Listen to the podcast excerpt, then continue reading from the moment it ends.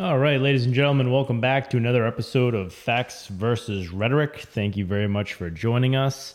In the interest of keeping a low carbon footprint for today's podcast, we are going to go musicless.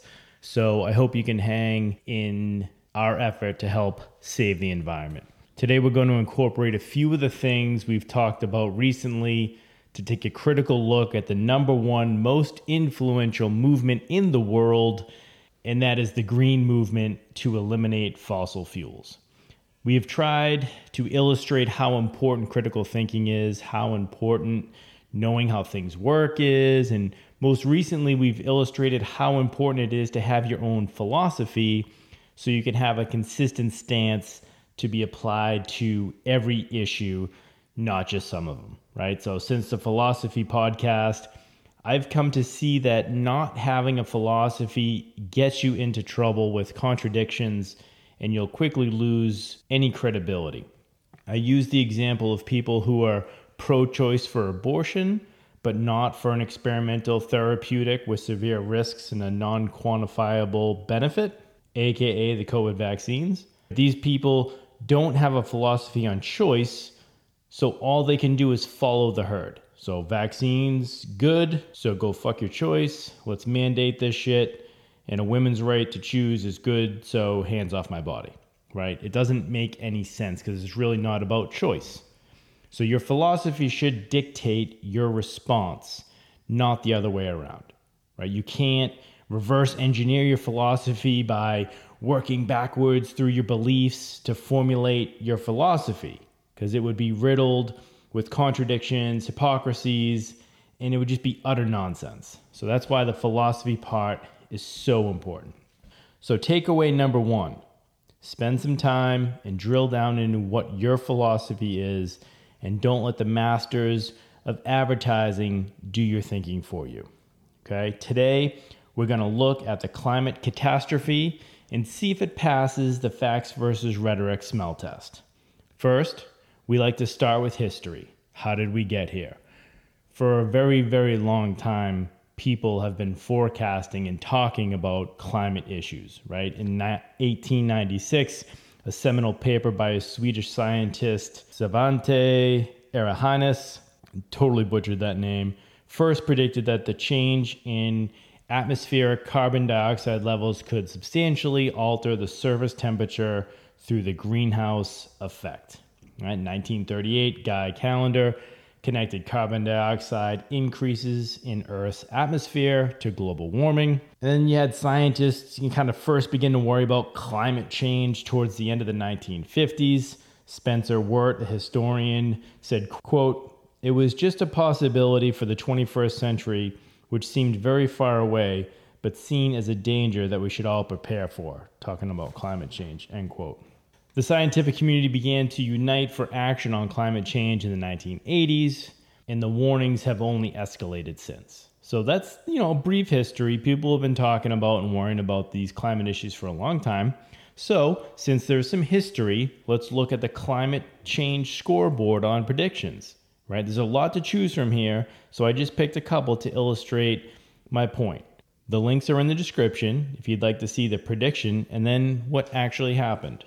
Quote, the Everglades National Park faces a decisive threat to its existence, end quote. So that was the New York Times science section in 1969. So they were saying, hey, the Everglades National Park faces a threat to its existence. And as of today, there's still 1.5 million acres of tropical and subtropical habitat visited by more than 1 million people from all over the world every year. So kind of missed on that one. Next one, quote, by the year 2000, if present trends continue, we will be using up crude oil at such a rate that there won't be any more crude oil, end quote. That was Kenneth Watt, ecologist, 1970. So, since 1980, fossil fuel proved reserves have rose from around 700 billion barrels to over 1700 billion barrels of proved reserves. So that's oil in the ground that we know is there, it's proven. So, just for a frame of reference, in 2021, the entire world used 1.9 billion barrels of fossil fuels. So we have 1,700 billion barrels in reserve. That's about 894 years worth of reserves that are in the ground. So I think we got plenty of oil. We didn't run out. Quote, the ravenous American appetite for minerals will lead to severe shortages in the next few decades unless the nations stop wasting resources. Increasing dependence on low grade ores also means increasing costs. End quote. So that was from the New York Times Science section in 1973 worrying about, hey, we keep depleting all these minerals, we're not going to have anything to use. And then, whoops, scoreboard since 1980 uranium, aluminum, lead, nickel, copper, zinc, iron ore. All of those had annual growth rates in abundance. So we're getting more of these precious minerals that we thought we would not have anymore. Then you got good old Paul Ehrlich from 1986, quote, As University of California physicist John Holdren has said, it is possible that carbon dioxide climate induced famine could kill as many as a billion people before the year 2020. End quote. Well, world food supply has been increasing every year since 1989. Scoreboard. A couple more. The New York Times in 1986 quote, average global temperatures will rise by half to one degree Fahrenheit from 1990 to 2000 if current trends are unchanged. According to Dr. Hansen's findings, Dr. Hansen said the global temperatures would rise another 2 to 4 degrees in the following decade. Well, Dr. Hansen was wrong as shit because we're up almost 1 degree since 1986. In 1989, the Associated Press reported that according to the United Nations environmental programs, Noel Brown, quote, entire nations could be wiped off the face of the earth by rising sea levels if the global warming trend is not reversed by the year 2000, end quote. That was in 1989. Have we lost any nations recently? Did I miss anything on that one? And lastly, quote, some of the models suggest there's a 75% chance that the entire North Polar ice cap during some of the summer months could be completely ice free within the next five to seven years. End quote. That was Al, I invented the internet, Gore in 2009. So just I, I love I love statements like this there's a 75% chance during some of the summer months that could be completely ice free. North Polar Cap, still ice, last time we checked.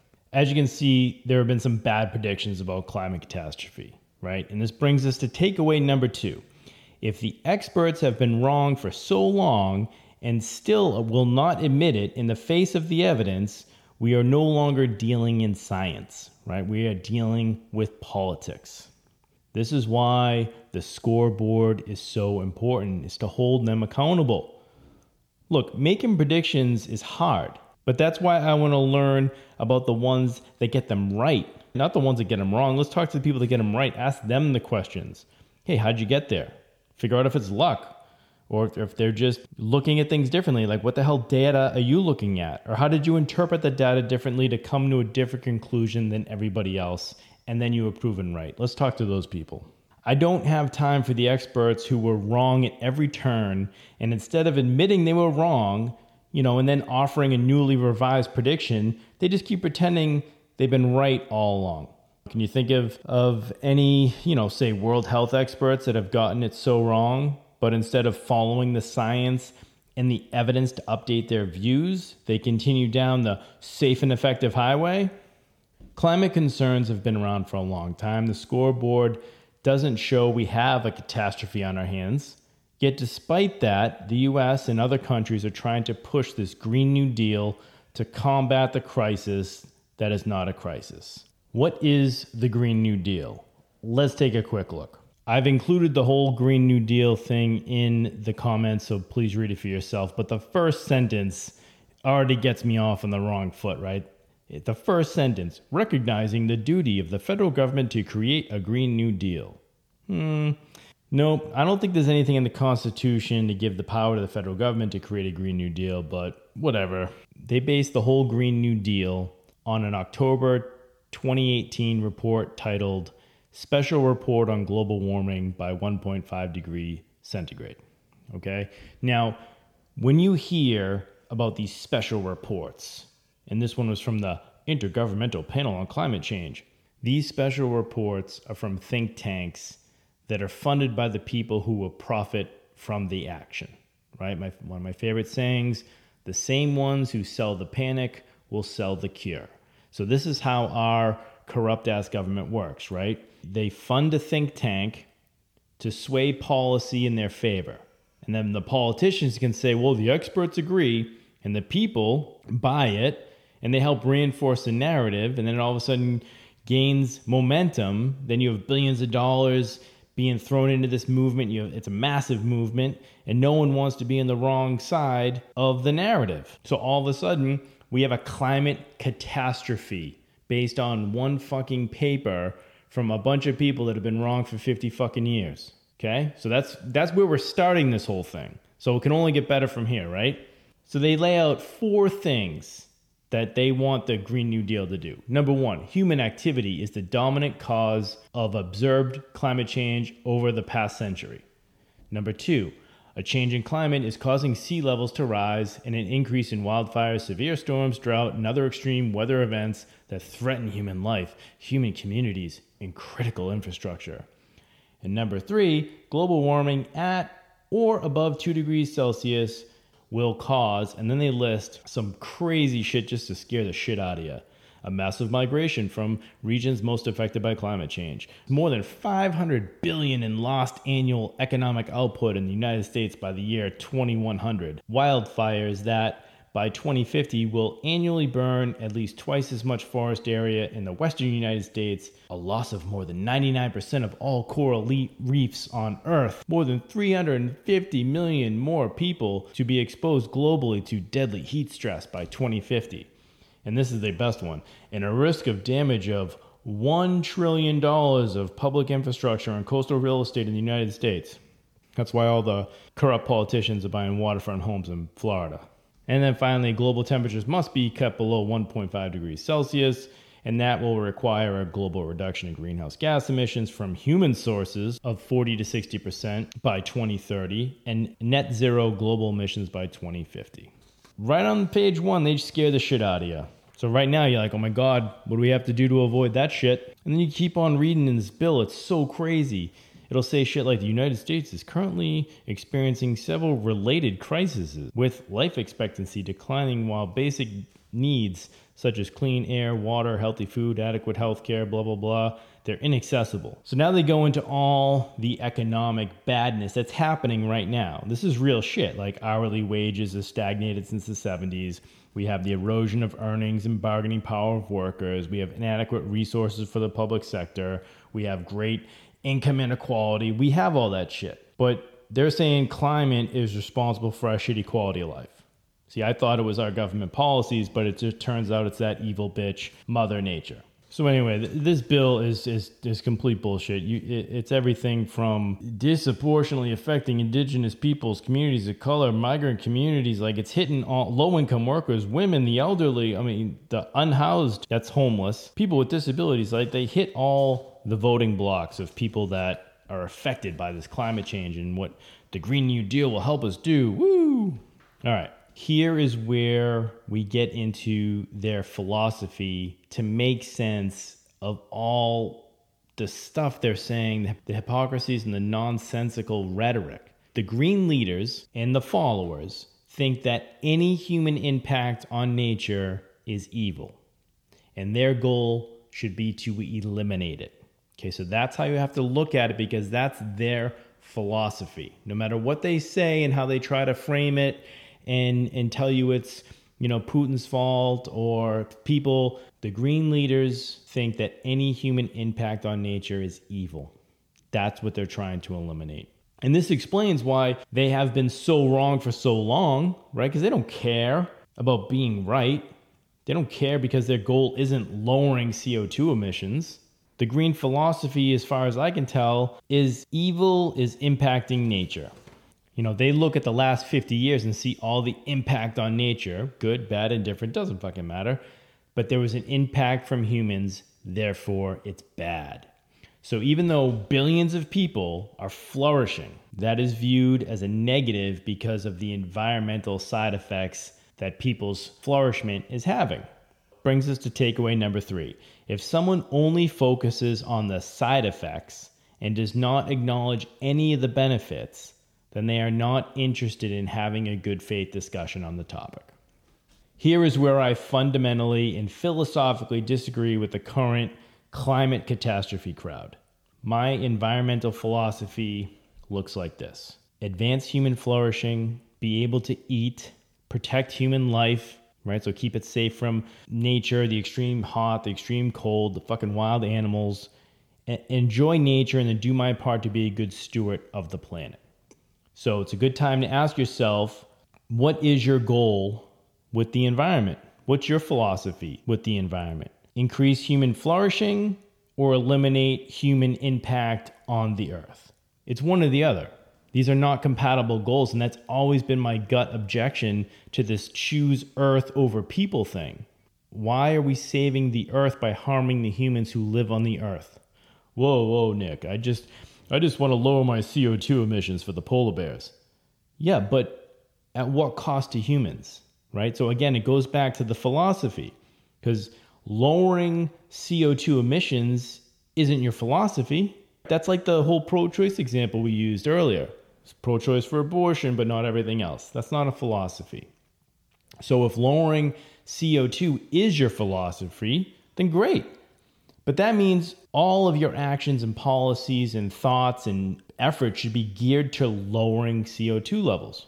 Yeah, Nick, that's me. Lower CO2 levels. I believe in zero carbon footprint, electric cars, solar and wind for making electricity, eliminate the farting cows, eliminate the fossil fuels. We're going to go green. And if you disagree with me, you're a climate denying piece of shit. We covered the zero emission lie with the electrical vehicles in an earlier episode. Takeaway number four there are gas and diesel powered cars, there are battery powered cars, and there are hybrid gas and battery powered cars. There is no such thing as an electric car. So every time you hear someone say that, please correct everyone who uses the term electric car. The people who are all about the CO2 emissions are usually the biggest opponents of nuclear energy, which doesn't emit any CO2 and is the only alternative with a low cost track record that can be used all over the world. So, CO2 isn't the main goal, right? It's eliminating all human impact on the environment under the guise of CO2 emissions and hostility towards human impact, right? Insisting on solar and wind. Why? Well, they consider them natural and, and renewable. Like let's let's dig into this scam a little bit. Electricity makes up 20% of the world's energy. Okay, so out of that 20%, only 3% in the world is from solar and wind. Oh, Nick, why is it only 3%? Well, because it has to rely on government subsidies or a mandate by the government. So, solar and wind need government money or mandate. In addition, don't forget this one, to also having a reliable source of energy already on the grid fossil fuels, nuclear, hydro right? Because the wind and sun is inconsistent and not reliable enough to stand alone without a backup to bridge all the peaks and valleys. So electricity makes up 20% of the world's energy. Only 3% of that 20% is solar and wind. Fossil fuels make up 80% of the world's energy. So just let me try to wrap my head around this. The Green New Dealers want to eliminate all fossil fuels in the next 28 years and replace it with wind and solar you know, the clean, renewable energy parasites that currently depend on the government and fossil fuels to even work? Well, yeah, Nick, that's the idea. Okay, let me just try to clarify this down just a little bit more. So we need to transition the remaining 97% of the world's electricity production to wind and solar, even though they cannot give us 3% without a government mandate and fossil fuel backups. That should sound insane. When you say that out loud, something in your head should be like, that's stupid. That doesn't sound right. Because that doesn't make any sense to me. And here's the reasoning with today's technology, that is impossible. D- despite all of your effort put into really wanting it to work and wishing on that green star and all of your thoughts and prayers, this is not gonna work. Remember what we said you can't have your cake and eat it too. We need to embrace reason as an absolute. That means to choose to face the facts all the time in all areas, and no matter what the conclusion logically ensues, whether pleasant or unpleasant. How the fuck are you going to get everything on wind and solar? It's just not going to work. And don't don't take my word for it. Look at Europe. They stopped fossil fuel production and exploration. They banned fracking. They buy wind and solar from China that still need a natural gas backup. Oh, but oh yeah, as a result of shutting down the fossil fuel production, they have to import the natural gas from Russia. So Europe has become energy insecure. They don't have domestic natural gas to help shoulder the load of the inconsistent wind and solar. And they also have to rely on China, who controls the supply chain for the mining and the processing of all the minerals they need, as well as the manufacturing of all the fucking components. Look how it's going in Europe. With no domestic source of natural gas, whoops, and we sanctioned Russia so you can't get gas from them anymore. You know, that natural gas pipeline that goes from Russia to Germany, that's fucking useless. So, have we increased human flourishing? No. Have we eliminated human impact on the earth? Well, it doesn't sound like it to me, but what do you think?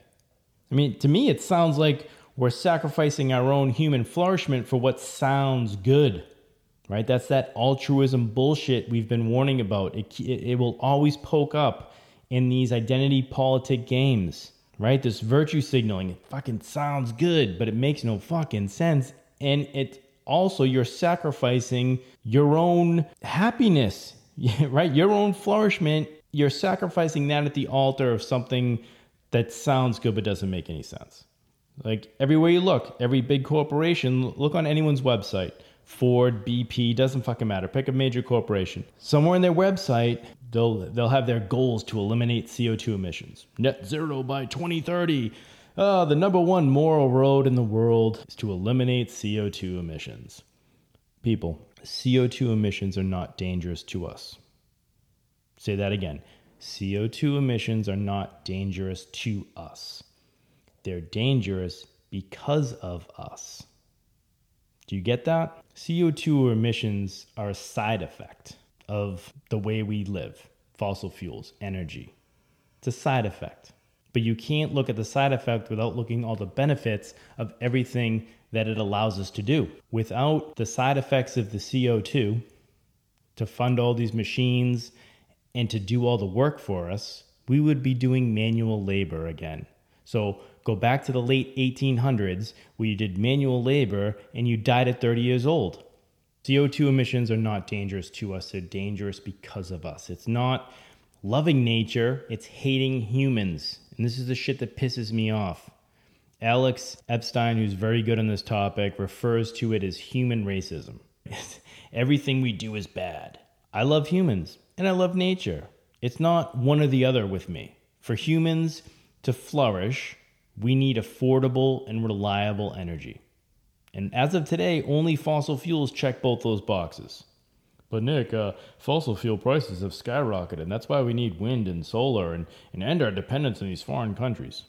Okay, let's talk about the high prices. There are a lot of rhetoric on why there are high prices. The fucking Putin, inflation, blah, blah, blah, blah, blah. And to make matters worse, the government also uses the supply shortages to say, see, this is why we need more renewables. But you have to remember, with commodities, it's all about supply and demand. And what happened with fossil fuels that could have suppressed the supply. Geez, I don't know. The most influential movement in the world that is focused on eliminating fossil fuels at all costs. I don't know, maybe that one. You know, go back to the Obama administration and continuing with the current Biden administration. Fossil fuel supply has been suppressed in the US oil production and the exploration game has been fucking gutted. What did he do on day one? Biden shut down the Keystone pipeline supply is down as a matter of policy.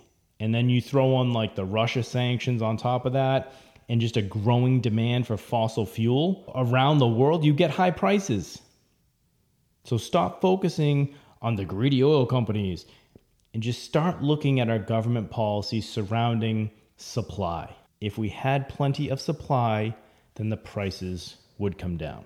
Look at it this way energy feeds the machines. You know, the machines that do freaking everything.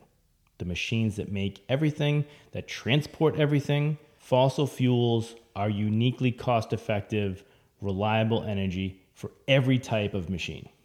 So, if we want to focus on energy independence and view low cost energy as good for human flourishment, then we will start making better policies and decisions, right? We need to start choosing the people over the planet.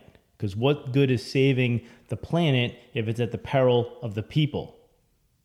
Did you ever think of that? So, if all the mega rich people that we've been warning you about want this Green New Deal and don't want to get rid of fossil fuels, you have to make the next logical connection in your brain what that means. No more fossil fuels means no more reliable energy, means we're going backwards. We're not going to die by a rising sea level. We will die from famine. We will die from exposure. We will die from all the things that fossil fuels has saved us from. We didn't get to a life expectancy in the 80s by no fossil fuel. I bet you that's a good exercise. Look at that life expectancy chart. Bet you it goes way up when we got fossil fuels. Look at it before. What was your life like before fossil fuels? Again, manual labor. You had a hard fucking life. The most plausible alternative to fossil fuels is nuclear and hydro. And so, if you're not including those in your environmental discussion, then you aren't really having an environmental discussion that is about increasing human flourishment. Takeaway one spend some time and try to drill down into what your philosophy is. Takeaway number two if the experts have been wrong for so long and still will not admit it in the face of all the evidence, we're no longer dealing in science, we are dealing with politics. Takeaway number three if someone only focuses on the side effects and does not acknowledge any of the benefits, then they're not interested in having a good faith discussion on the topic. And finally, my favorite, takeaway number four there are gas and diesel powered cars, and there are battery powered cars, and there are hybrid gas and battery powered cars. There is no such thing as an electric car. Thank you very much for joining us today. I hope you learned something. And please, I've included all the links for all this stuff in the description. Please take it, tumble down the rabbit hole. Start figuring out what your philosophy should be and start really looking at these policies and figuring out what they mean for us because they're not here to help us.